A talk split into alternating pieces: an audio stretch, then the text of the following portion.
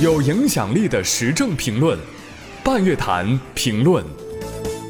不得用手机布置作业，仅靠学校是不够的。近日，教育部发布通知，明确中小学生不得带手机入校，学校不得使用手机布置作业或要求学生利用手机完成作业。手机禁令通知一出，不少家长叫好。近年来，家庭作业电子化。孩子必须在手机上完成上交，造成电子产品的过度使用，管不住，免不了。电子工具过多介入校园生活，中小学生长时间暴露在电子产品前，容易造成过度依赖手机的问题，损害青少年的视力健康。根据国家卫健委数据显示，二零一八年全国儿童青少年总体近视率为百分之五十三点六，电子化作业。对青少年健康的损害已远大于它所带来的便利。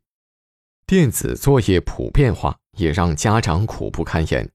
英语打卡、视频录像、知识问答，凡此种种，名为学生作业，实为家长作业。用手机布置作业，变相成了给家长布置任务。过度依赖手机的教学，已越过家校合作的界限。将课业压力通过手机指令转移到校园外，不但没有给学生减负，还演变成给家长和学生增负。手机禁令能够让作业和功课回归到课堂本身，有效地防范青少年以学习之名过早过度形成电子产品使用习惯，以及由此可能引发的身心健康问题，减少乃至消除不必要的电子作业。能够让家长和学校的角色更加清晰，各自承担应该的责任。较好之余，政策的执行还有不少难点，有关规则仍需细化。受疫情影响，大规模的线上课堂在全国各地开展，用手机上网课已经成为了部分地区课堂开展的主要方式。手机这一工具的使用也成为没有办法的办法。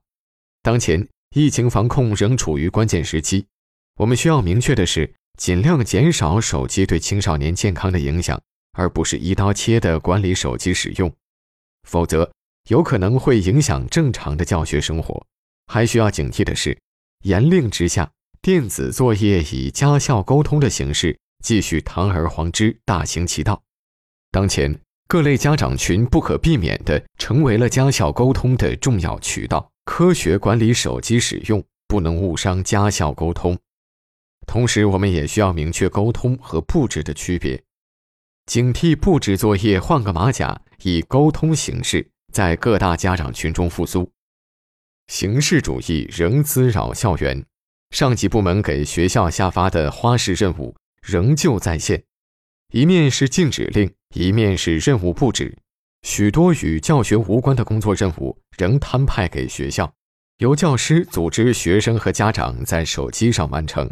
如何让学校停下这部看似离不开的手机，仍需多管齐下，共同呵护一个更加健康的教育教学环境。